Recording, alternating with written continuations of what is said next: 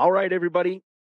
Welcome to this other edition of The Compliance Guy. It is Tuesday, April 19th, and that means it's hashtag Terry Tuesday with my great friend Terry Fletcher. Hey, Terry. Good morning, Sean. Hope you had a good Easter. I had a fantastic Easter. I hope you, along with all of our viewers and listeners, uh, had a fantastic Easter weekend, a great Passover, and a happy and healthy New Year to those of you celebrating Passover. Uh, again, to each and every single one of you that's logging on, tuning in, and just hanging out with Terry and I for a little while, thank you so much. We greatly appreciate you taking time out of what we know is an extremely busy schedule to spend just a little bit of time with us uh, as we cover a broad range of topics impacting healthcare professionals, coders, billers, compliance officers, auditors, healthcare professionals in general. So, again, welcome to each and every single one of you. Terry, welcome again. Today, I know we're going to be talking about the extension of the public health emergency and what this actually means. Because even for me, and I read this stuff on a day in and day out basis, I still have a lot of questions about waivers. I have a lot of questions about what it means regarding states who have already ended the public health emergency. Why, why did CMS, did, you know, um, Becerra, Secretary of Health and Human Services, why did Becerra extend the public health emergency? And what does this actually mean? So, Terry, let me kind of turn it over to you. Thank you. Well, I there was a um, there was a, a an article that was out there that talked about why this was going to be extended. Uh, you know, the lawmakers knew it was going to be extended and so on. And I was like, okay, how did they know? Because a public health emergency has to exist. And are we really in a public health emergency right now? Are we closer to the endemic when it comes to uh, where we're at with COVID? Because even some of the variants, they're saying, you know, even though they are definitely um, contagious, we're, we know how to treat them. We, our hospital visits are down almost 50%. Um, the death toll is not rising at all like it was, you know, a year ago, even three months. You know, we're, we're definitely on the, I hate to call it the upswing, but it, it's never going to be zero. So I don't know what China's doing, but, you know, basically there's always going to be variants, just like the flu. There's always going to be something changing like that. So the, right. but there was an article out there and it was on uh, Fierce Healthcare. And I tell you, Sean, it made my head explode. They said they ex- this, and I'll quote: they expect the public health emergency to be extended because lawmakers don't want the telehealth on the agenda for the uh, midterm elections. And I just went, who would what? say that out loud? Obviously, you and I know, you know, po- politics plays a role in this, but who would put that in writing, first of all? And so oh, that's you know, where. And, and, one of the yeah, and uh, one of the things that I saw Terry was um, a statement that was actually made by um, the Biden administration that said we expect the pandemic to go well into 2022, even possibly into 2023. And I'm like, wait, what? How do you expect this? You know, these are the same people that said that they expected us to have a a cold uh, death war or something. I don't know. Anyway, getting out of the political side, yeah. that's I think personally, and I'm just giving you a personal opinion based on what I'm seeing out there and what's published. Okay, so obviously, if it's published, we can you know, basically talk about it. Um, it's not just our opinion, but um, that's why I think it was extended. But here's what's interesting about this extension, and this is what I think is important for listeners. In the last eight extensions we've had, those have been status quo, meaning that it was extended. You didn't really have to be too concerned about um, anything you were doing for Medicare, Medicaid, CHIPS patients. You know, the federal public health emergency was extended, and the waivers under that extension um, were to continue. And obviously, people are concerned about telehealth, but the waivers extend into something that, into more things than I think a lot of people are aware of.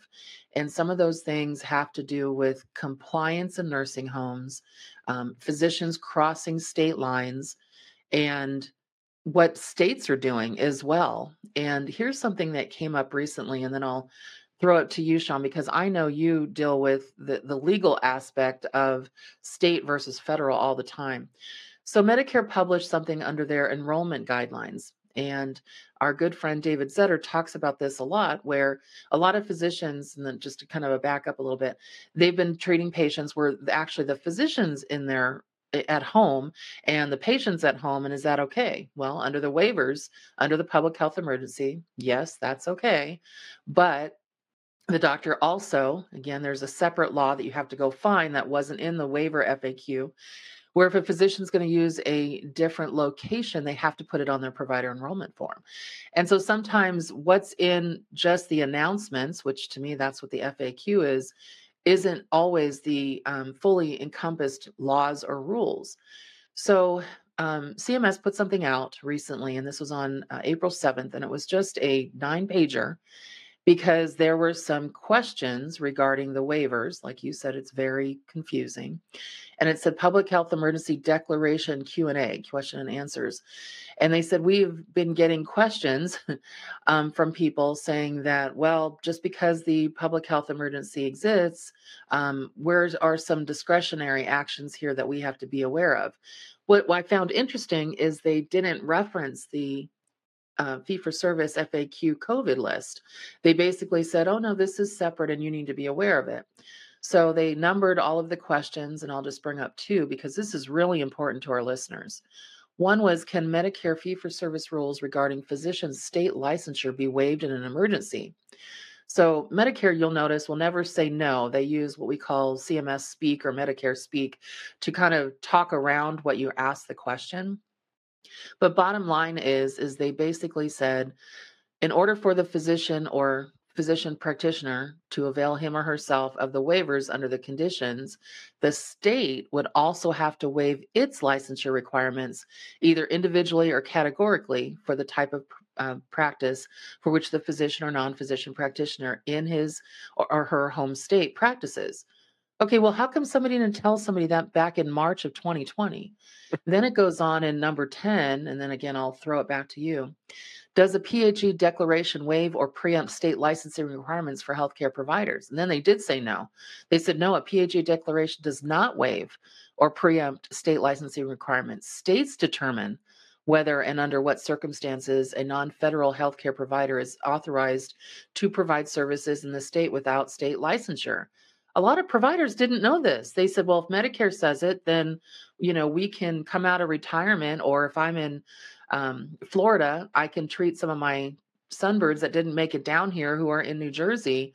But according to this document, they're just saying only if you are a federal healthcare provider and only if you are treating Medicare, Medicaid, or you know SCHIP, CHIP uh, patients. But what about if you're dealing with a United Healthcare or an Aetna patient or somebody who has different insurance? And what if the patient is secondary Medicare? So this is where I think people kind of lose their way where they they look at one rule. It's kind of like just looking at CPT, but then not looking at AAOS, which are orthopedic guidelines, are not looking at ACC, which are cardiology guidelines. In my, in you know, in my universe, which is coding and billing and reimbursement, and right. so it's it's not always one thing to look at. You have to do your due diligence and figure out, okay, so we've got this update for COVID, and that's why they call the the you know fee for service FAQs COVID fee for service, and then you've got PHE, and they're different. So so bizarre. So I know one of the things that you and I talk about, and and and this is a huge topic, is telehealth, right? I mean, obviously you've been talking about that, right. and you know the telehealth extension. Um, this this went into uh, effect. Um, they actually changed the bill a little bit, and I'll, I'll, I'll kind of share that with you. But it was um, enacted this year in 2022. It's the Omnibus Appropriations Bill, and in this bill, it includes several telehealth um, extensions. Now, right. in, in, in general, the more liberalized reimbursement rules that have been in place since the beginning of the pandemic actually continue to remain in effect for a period of a total of 151 days, which is approximately five months. Um, After the PHE ends. Yeah. Right. Yeah. Check my math to make sure 150 days. Yeah. After the PHE ends. That's why they keep extending it. I think they wanted it to go through the end of the year at least. Got it. So again, this allows you know clinicians to continue providing these services for patients using video and audio uh, only technologies, and to continue to be reimbursed for these services under Medicare. Um, again, uh, you know, federally qualified health centers also are authorized to provide telehealth services during this PHE uh, extension. Now, I think a couple of things that are important about this. Now, um, we're I'm talking specifically about HR 2471, which is the Consolidated Appropriations Act of 2022. Now, they they kind of changed the name of this, and this was introduced by Hakeem Jeffries uh, out of New York. Um, there is an upcoming committee meeting um, at two o'clock. excuse me, on April uh, 21st. Um, actually, I'm lying. I'm lying. There, there, there is the notes that are available from the April 21st, 2021 meeting. I apologize. I, I thought that as I was reading this, that um, I was looking at my Congress.gov updates. Um, these are the notes that they're uh, making available. So again, on March 15 of 2022, this actually became public law number 117 103. So this is public law. It is critical to understand this. Now, the other aspect of this is um, the question that I asked Terry just a few moments ago. Um, you know, as of March 2022, Terry, there's only 20 states that actually have emergency declarations related to the pandemic in force. Only 20. Right. Correct. And and of those 20, um, they're all set to expire either within one month or two months. Um, so most of them either expired um, in at the you know expired during the month of April or at the end of the month of April they will expire or during the month of May.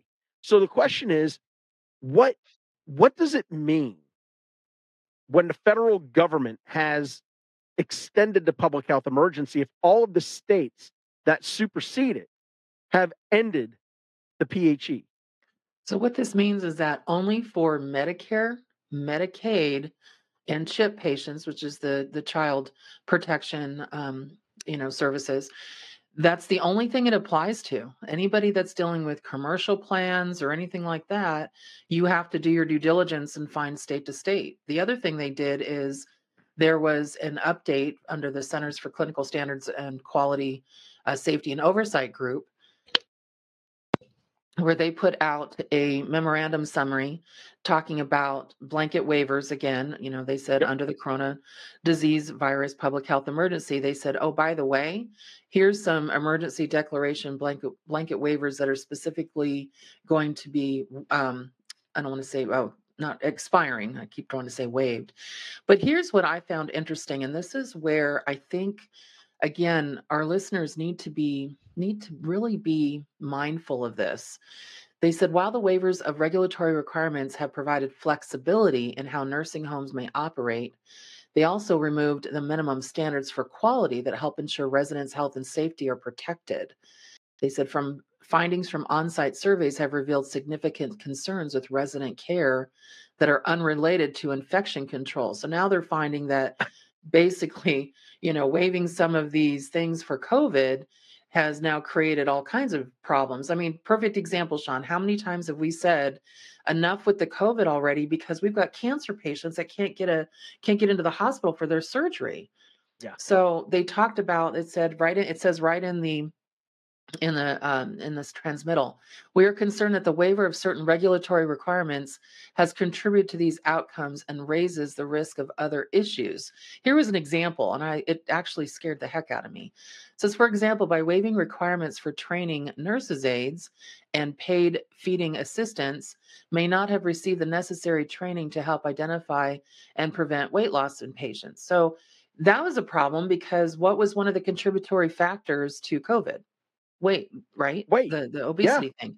Similarly, says CMS waived requirements for physicians and practitioners to perform in-person assessments, which may have prevented these individuals from performing an accurate assessment of the resident's clinical needs, contributing to depression or pressure ulcers.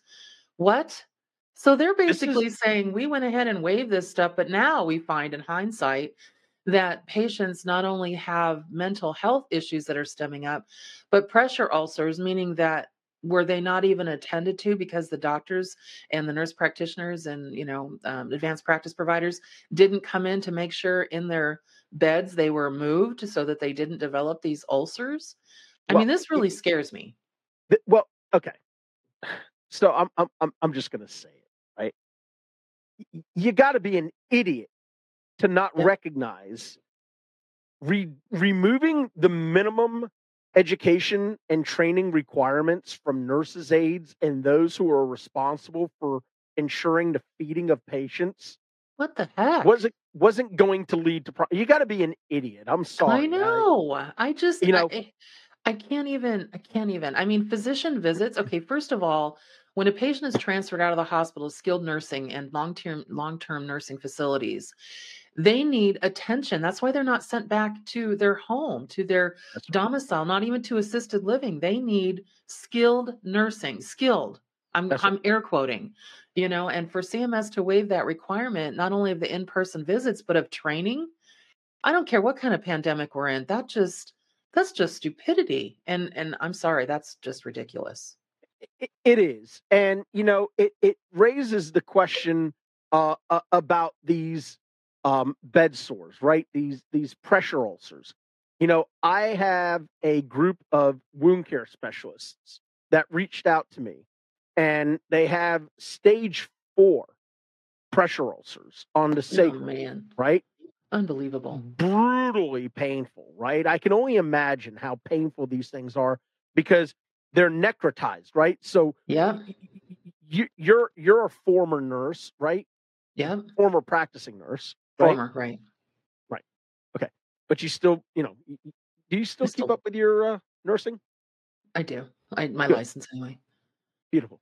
I, I I I I would I would probably get angry at you if I heard you gave it up. Yeah, I just don't want anybody to think I'm practicing because I'm not. I'm an administrative. No, no, no. I understand that, but you still have a BSN. Yeah. I just have a BS degree. Boy, do you ever. or I should say a degree in BS, because people are going to be like, "Oh, you have a bachelor's of science." Never mind. I, you know, and I am caffeinated and fully medicated this morning, oh my I'm still gosh, you're going so off the rails, Terry. But No, but you know, just with the the visual of this whole rule makes me think that these patients, and oh my gosh, my heart just goes out to them, were in a skilled nursing facility bed, you know, with sheets over them and yeah. nobody checking on them except telehealth wise.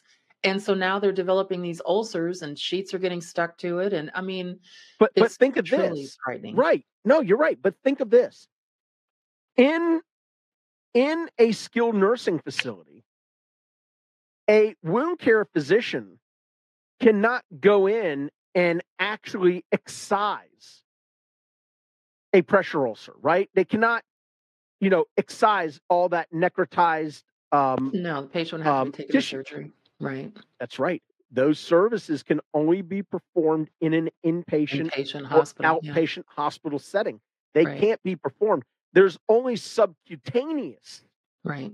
They can only clean it Um, up, basically. They can't right. do any kind of clean surgery on it. So Right. so now you have this extension of the PHE, which you know is potentially limiting these patients' ability to get into the hospital. I mean, we're already talking about these pressure ulcers that are very slow healing, or some that never heal.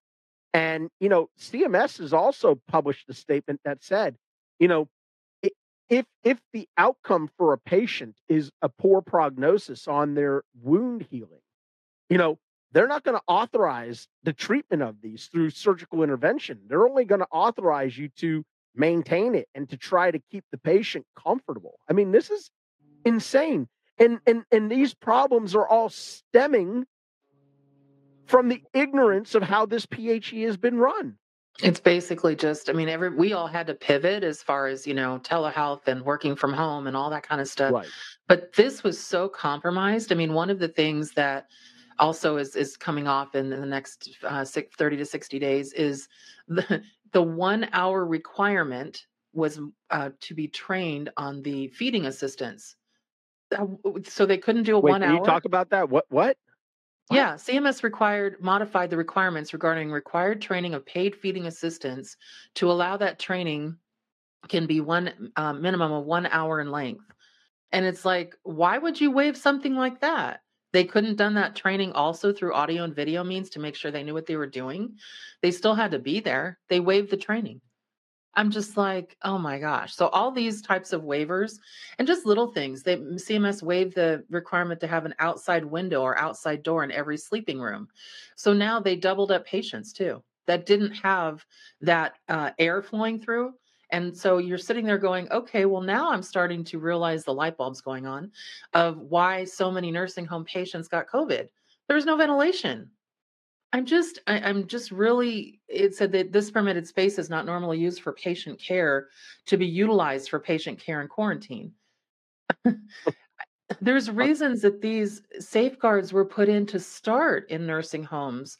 So when you've got a pandemic and then you take those safety guards away, you're I, I just I, I'm just not finding the the logic in this. And now they're So saying, okay, so this is going to expire in 30 to 60 days. But I mean, who's re- who's responsible? Who's liable now, Sean? If this comes up, and let's say you're a doctor, and this is yeah. where I throw it back to you because now you're you're now we're going to go talk about the legal aspect. To me, it's it's now a compliance thing where I want to just you know kind of yell from the rooftops. Your listeners are like okay terry's on a roll. Um, but basically you know the nursing facilities are following what they're allowed to do not that it's best practices but this is what they were saying okay we're going to waive everything. But let's say you're a physician that's following this patient as your patient. So now what? Are you responsible for some of the detriment to this patient because of those waived policies Well, yeah, I, I, I would have to think so from a regulatory standpoint. I mean, obviously, you know, I'd love to get a malpractice attorney to opine on some of this, and and and maybe that's something that you and I could think about for a future, you know, for sure segment as this PHE keeps going on.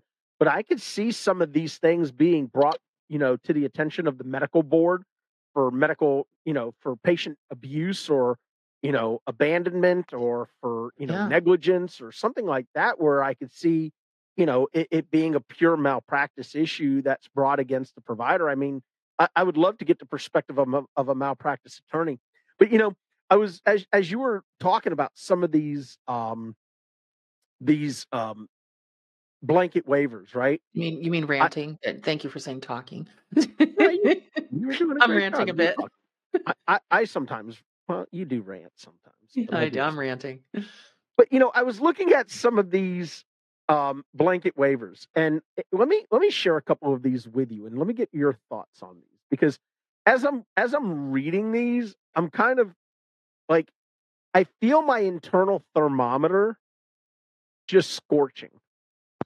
Me too. You're wondering why I'm so hot this morning. I'm like, oh my gosh. So so food and diabetic services, okay? Now we're talking about a patient population, diabetes, patients that are insulin dependent, those that are on, you know, uh, you know, different types of uh, you know, prescriptions to control, you know, their their production of insulin, whatever it may be. And this is a blanket waiver. And and this one I'm kind of amazed by, but not really because it's our government. CMS is waiving the requ- requirement, which requires providers to have a current therapeutic diet manual approved by a dietitian and medical staff for all medical, nursing, and food service personnel. These manuals would not need to be maintained when a when a, a, a group is at or when a, or a location is at surge capacity. These flexibilities may be implemented so long as they are not inconsistent with a state's emergency preparedness pandemic plan, whatever. Okay. So I think that goes back to what you were talking about with the weight loss.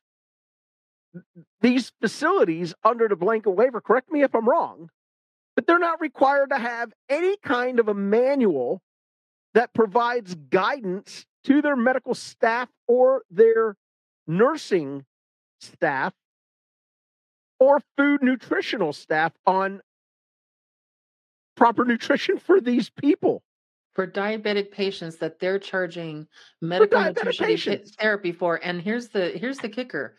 under the public health emergency. So if you're on a pan- under a pandemic, wouldn't it be I don't know, logical to say that it's more that it's it's more important to have that available? I mean, eh, so you know what to do in case you don't have access to, you know, a physician. I think the Yeah. other thing, did you see under equipment maintenance and fire safety inspections? CMS waived the requirement Yeah. for on-time preventative maintenance of dialysis machines and ancillary dialysis equipment. So they don't have to worry about safety during the p- pandemic? Yeah. I mean, well, this this one's What actually kind of fun. Well, this one's kind of fun. This is nursing services. So under under the blanket waiver, CMS is waiving the requirements which requires nursing staff to develop and keep current a nursing care plan for each patient. and which requires the hospital to have policies and procedures in place establishing which outpatient departments are not required to have a registered nurse present. These waivers allow nurse nurses increased time to meet the clinical care needs of each patient and allow for the provision of nursing care to an increased number of patients. If you're a surge location and you're not requiring the nursing staff to develop and keep current a nursing care plan for each patient, how the heck can you focus on the individualized care of that patient if you have rotating nurses and revolving nurses? Yep. Yep, I know. And clinical records. CMS modified the requirement which required long-term care facilities to provide a resident a copy. So this is the on-site physician, a copy of their records within two working days when requested by the so the residents requesting this, and they're like, no, we're not doing it. I'm just like, now these flexibilities, most of the ones Sean and I are talking about, they end in 30 days from uh, April 7th but then others are 60 days from April 7th. But to me, why were these put in place? And who's responsible when now it absolutely affects the patient?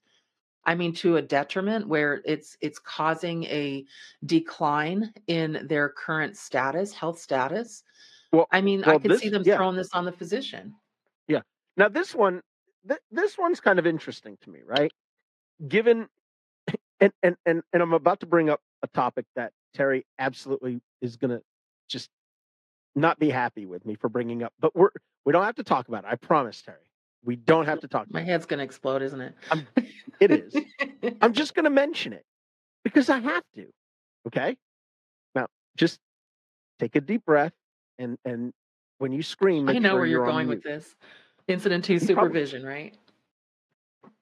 I'm telling you, you and I are like telepathically connected I knew where you're going with this. So, folks, I, I, I usually let Terry give me the ideas for hashtag Terry Tuesday on the compliance guy. Um, because normally when I give them to her, she's like, eh, No, let's not do eh, Sean, stay in your lane. I want to stay in my lane. I don't want to talk about that crap, you know. And and you know, but you kind of opened the door for this one, Terry. So well, this actually, in the context, you're probably going to say something. I think this one is funny because it reminds me of Star Yes. Wars and um, R2D2. So go ahead, go. Oh, I can't wait to hear this one. All right. So it's physician services under the blanket waiver. Okay. And what it says is CMS is waiving the requirements, uh, which require that Medicare patients be under the care of a physician. This allows hospitals to use other practitioners to the fullest extent possible. Folks, the number of audits that are going on right now I know with this. for incident to and split shared services at the federal government level It's is mind boggling. Yeah. Yet we have a blanket waiver under the public health emergency, which I'm still struggling to understand. What now? My good friend Eric Rubenstein will, you know, he, he would say, Sean, just here, think about this, okay? The government has to give a 60 day wind down. Well, it's 60 to 90 days. And that, because they didn't give that wind down for the public health emergency, that's kind of why they're extending it. I'm sorry. You can end a pandemic anytime you want. And I'm not saying anything six about yeah, Eric. within that 90 day period, yeah. Yeah. I'm not saying anything about Eric. I Mm-mm. agree with him because that's really sort of what the statute said.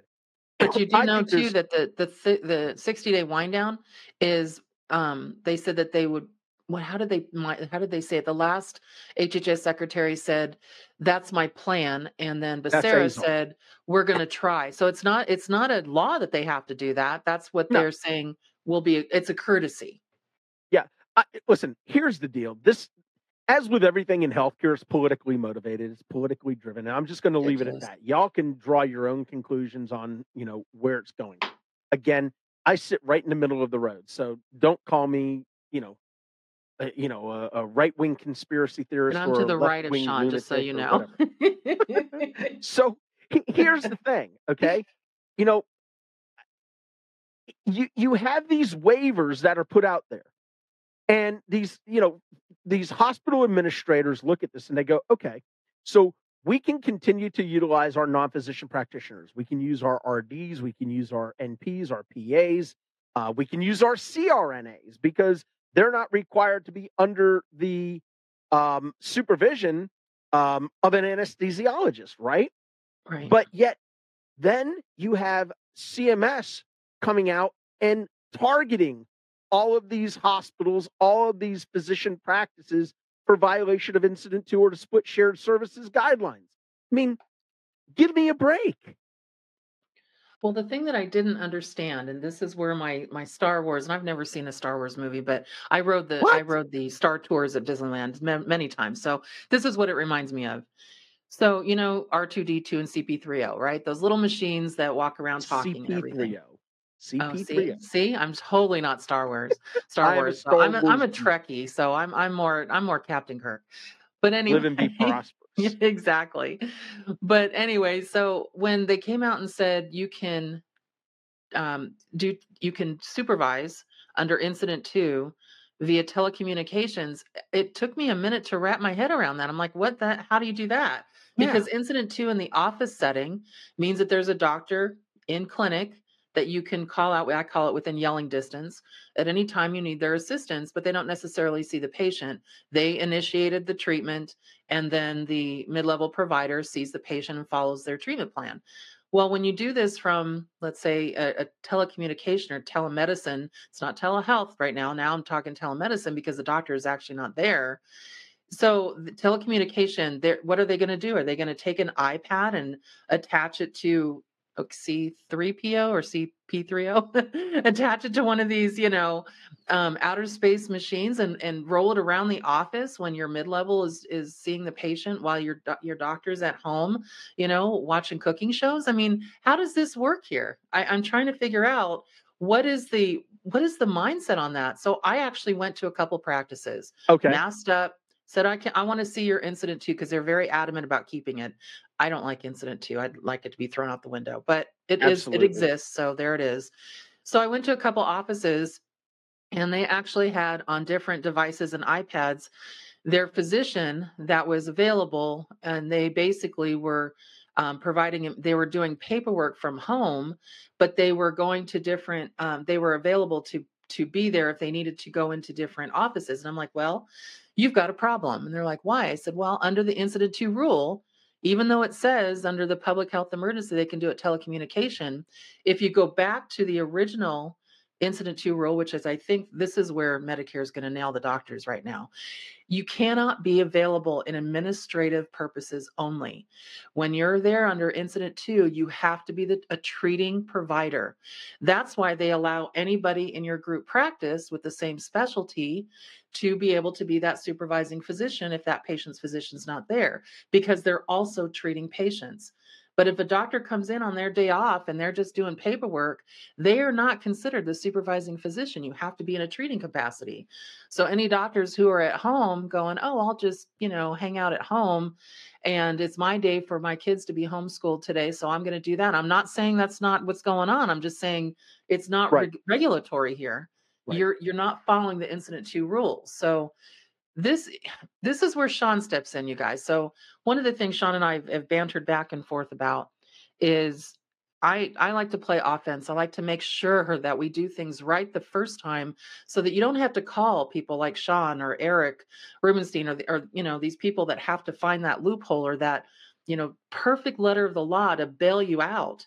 And I think you're going to have a lot of work next year and this year because you're going to have to find those areas where there's that technicality for that doctor to to try to get by. And I don't I don't envy you at all, Sean, because there's a lot Yeah. of things that are going to be thrown at these physicians regarding CMS's mistakes, in my opinion. And I know CMS is going to hate me for saying that, but they Yeah. just didn't they just didn't take their time to figure this out. And I think they just set up doctors because you know that they keep saying when they acted in if they act in bad faith or if they act in good faith, they're fine. Well, they did never gave a definition of what that means. So it's their well, definition. yeah. uh, Well, of course, because they can they can create a narrative to fit a suspected or a potential violation. I mean, that's That fits what they want because they need money Yeah. back because they're pushing out so much money. Well, yeah. I mean, it's all about preserving the the trust fund. But you know, look, I I wish more providers would be proactive. I really do.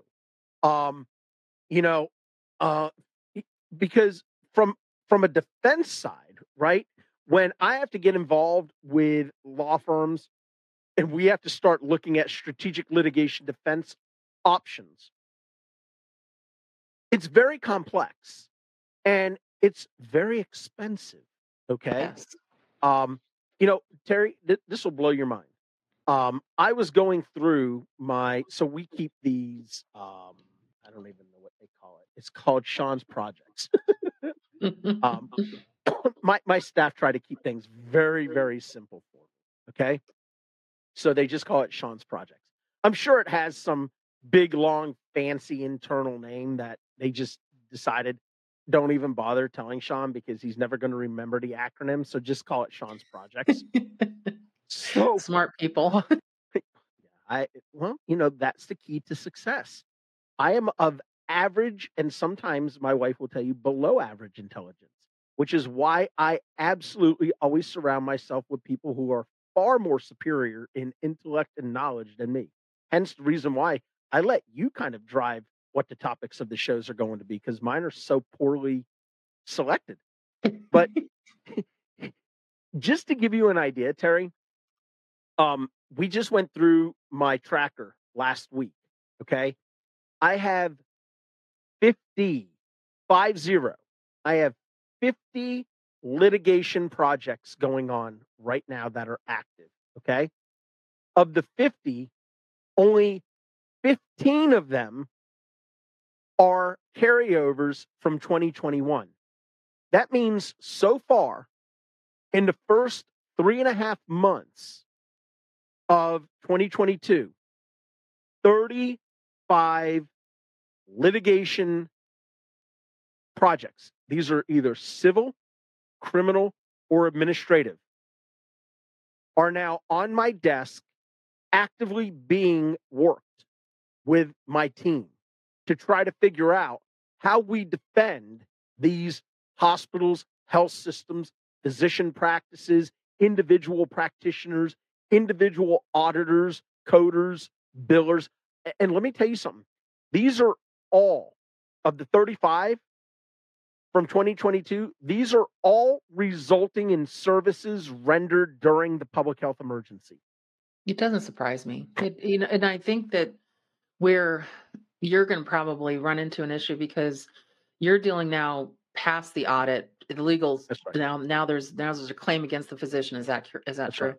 Yeah. So when I deal it from deal with it from an auditing perspective, I probably have to do similar things that you do. So I get you know commercial and and Medicare payers come to me and they say, okay, again during the public health emergency, it's almost like they forgot pre-pandemic and they're just like, we have this provider or this group doing this. I have five screens up. I've got every possible declaration, waiver, you know, uh, contract stipulation, and then I have to label them on when they were effective, when they weren't effective, what the state said at this point, what the government said, just to try to find any kind of window where maybe the doctor had a an option that this was accurate. And it is a nightmare because nobody's consistent there's there's not a there's not a um i guess a, a blanket I hate to call it a waiver, but just a, a way to to look at it saying, yes, this is accurate. It's like, well, on April 2nd, this might have been okay, but on May 15th, this wasn't okay. And I actually feel for a lot of, you know, probably people that are in your client base right now that you're dealing with, because I would bet that you have a very high percentage where, and we always say, Sean and I are like, you, you know, you can't say that you didn't know, but I would say that they probably didn't know that something expired or no longer applied or that payer didn't do that or whatever. I, I, have a feeling. And here's the other thing have you run up against that? And this is wrong and on every platform. Have you run up against a, a MAC carrier that conflicts with the national policy? I'm just Oh, all the like, time. what the the heck is that? I mean, at least have your yeah. and your, you know, if you're CMS, have your minions do what you're supposed to do.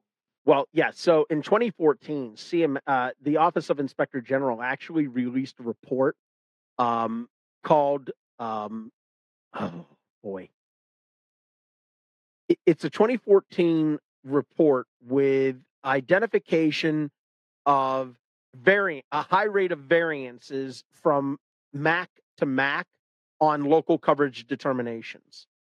And I've talked a lot in recent weeks on different podcasts about the critical importance of Azar v. Allina Health Systems, which went to the Supreme Court. And the Supreme Court came out and said if you have an LCD that's not been put through the formal rulemaking process, whereby it's been open to a 60 day comment period, then it amounts to a de facto guidance document and it is not law.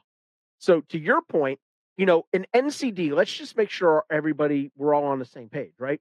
An NCD is a national coverage determination, and those are released by the Centers for Medicare and Medicaid Services at, out of Baltimore. Those are typically promulgated into the law, meaning they've gone through a formal rulemaking process. LCDs, for the most part, these are created by the local, uh, uh, the, the the regional MACs, right, in the different jurisdictions. And what's so amazing to me is that you can have a provider who has a practice in New Jersey and they have one in Pennsylvania, and you literally put your foot across the state lines, and that provider could literally have two different LCDs to follow. One telling them that these are your limitations for coverage and this is what establishes medical necessity, and the other one having something completely different or being void of anything. It's absolutely so. To your point, yes, I have a lot of clients that, especially um, in the telehealth arena, where these uh, TPE audits are taking place, Yeah. um, a lot of clients are saying, Sean, we've done everything we can to keep up with this stuff, but you know, our state expired. You know, now the federal government is saying they're extending it. What does that mean? And I have to give them the same explanation that you gave just a little while ago when we started, which is the federal means that it is applicable to all federal government programs. Right. Anything Medicare, through a commercial payer, you're on your own. You got to Right. work it out with the commercial payers. Well, and somebody said, "What about the um, Medicare Advantage plans?" I said, "Well, here, here's where you get a, you're going to get a limbo answer to that. So it should apply to Medicare Advantage, but Medicare Advantage is a kind of a Medicare group insurance plan. So they also have their own individual contracts. So you actually have to double verify what they're covering. Um, it's not just blanket Medicare. Then you have to go into the contract that you signed with that Advantage plan to be a provider for them and figure out if they have waived it under their commercial option. And so people are like, wait, that doesn't make sense. I'm like, unfortunately, you're right. It doesn't. They're they're a Medicare Advantage plan. There's a reason people sign up for these because they have the flexibility that Medicare doesn't always have. I like right. Medicare personally because it's just so black and white. Every other plan is well how we feel this day and what we want to, I know. don't know that they're black and white, Terry. Well, they're There's a closer than of some plans. they are. There's a They're lot of shades closer. of gray with me- with Medicare. Let's say you can. How about if you can find their written response to things easier than you can on some of the, you know, PPOs. and, You Agree, know, agree a thousand yeah, percent with you. yeah. the- Agree a I can usually percent. find what I'm looking for with them more than I can on a commercial plan. Agree. But I think that that for our listeners, just to kind of to wrap up our thoughts on Yeah. this, what we what we're trying to bring to your attention is that just because the waiver has been extended under the then we're talking about the public health emergency 1135 waivers under the original CARES Act and then it was updated with the Omnibus Act and then as we alluded to there was also a 2022 Consolidated Appropriations Act. So there's been tag-ons to the original waivers. The public health emergency, the original waivers for Medicare and Medicaid patients, that has been extended for 90 days. But there's also been waivers that have been expired that relate to long term care facilities eh, or going to expire in the next 30 to 60 days and skilled nursing facilities. Make sure you're reading up on that. Second, once the public health emergency expires, and right now I'm hearing that it, it I don't think they're going to renew it again, but that's going to be around July 16th. Once that expires, the telehealth um, extension is what was part of that 151 days. No other waivers, just the telehealth.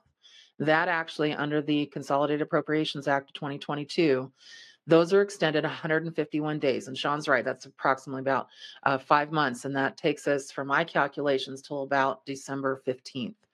And so, My and birthday. the reason for that is so that CMS and um, and OIG and HHS they have to come up with reports on and doing due diligence to figure out if telehealth in all aspects of under the waivers was effective was and here's where medpac gets involved too was cost effective which we know it wasn't so we know they're going to they're chime in on that and should these waivers be permanent and we just know mm, unfortunately we have to say it after the midterms towards December, we'll find out what actually is going to happen because as soon as po- politics aside starts to wind down, then reality sets in on what it, we can actually afford.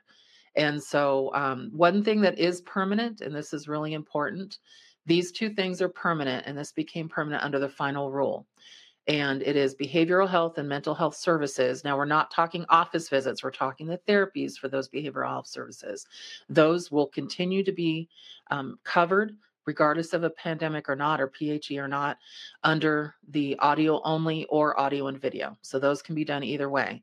Second, um, they're also saying that supervision for testing, stress tests, uh, anything that used to be under direct supervision now can be done via uh, general supervision. I don't agree with that, but okay, that's what that they just put that under permanent. And then the last thing is make sure that you uh, check with not only your liability insurance, but also check with your malpractice carrier and check with your state and just you know call your call a healthcare attorney in your state and ask them if your physician who's licensed in your state can see patients out of state irrespective of what the government says. Because for Medicare, it's sort of okay. It means that Medicare has said, yes, you can, but the Medicare under that uh, seven page PHE thing that was separate from COVID, they're saying that you, they can't waive anything if the state says they can't. And I think, and actually, a, a light bulb just went, went off on me, Sean. I'm thinking that the reason they didn't attach that um, that alert on April 7th to the COVID FAQs for fee for service is because that just has to do with COVID. So let's just say that um, the COVID pandemic, let's say that you do have a physician that's in Florida wanting to see a patient in New York and it's COVID related. I would say that that's going to be no problem. If they're doing a telehealth visit, I would think legally you're fine.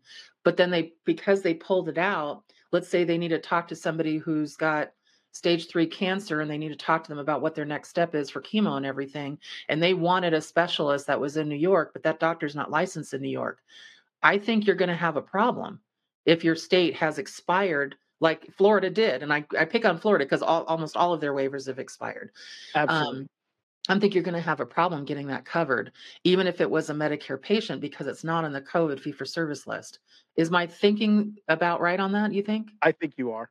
Okay, now I, I'm kind of as you talk through it, sometimes a light bulb goes off. I'm thinking that's why they separated it. It, it, I, you could, you very well could be right. So I'm just thinking that maybe they're like, well, we want to, you know, they, they keep now saying things like even when a PHE doesn't exist, even when the pandemic isn't here. So now they're starting to separate themselves from the PHE. And I think we're going to start seeing that. That's what the Consolidation uh, Act did. They basically are saying we're trying to figure out does telehealth, once the PHE ends, really have a place. And yes, it does, but not for everything. Right now, we're a free for all. And that's what they need to, to figure out if that's accurate. So now that I think about it, um, when they talked about in that document again about um, crossing state lines and you know what is accurate as far as licensure when you're you're not in your own state i actually think they're talking about anything that doesn't relate to covid so they didn't say that but that's my mindset here now what i'm thinking i think you're right I do. Otherwise, they would right. have included it on the waivers. You would think so. You would think so, definitely. So that's it all for right. me. That's what I got. well, all right. Well, I don't have anything else of value that I could add. I mean, I could probably make some things up, but I'm going to spare everybody the headache of me doing that. All right, Terry, uh, I think this was another awesome episode. As yeah. always, um, thank you so much for uh, taking time out of your very busy schedule to hang out with me and our listeners on Tuesdays uh, segments. These have become such a popular um, segment with um, the TCG um, viewers and subscribers. So, uh, thank you so much to you for continuing to help me push this uh, podcast forward and um, for your continued friendship. Uh, it's it's such uh, it, it's such a blast doing this with you every week. Thank you. I really appreciate being here. And just real quick to our listeners, if you hear Sean and I rant about some of these things, we're ranting because as you are, we really care about patients. We want and we care about our providers and we care about our healthcare professionals that are also dealing with some of these legalities and things that are happening. And we just want to make sure that you're also on offense. And if you have to go on defense and defend your position, this is what we're here for. We're trying to explain to you how to do that. Absolutely. All right. As always, I want to say again, thank you to each and every single one of you for tuning in, logging on, and just hanging out with Terry and I for a little while today. As always, uh, it's a pleasure.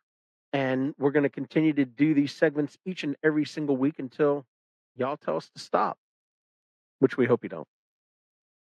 But as I say at the end of each and every single episode, thank you all so much. Remember, be good to yourself, but more importantly, be good to each other. And until next time, take care.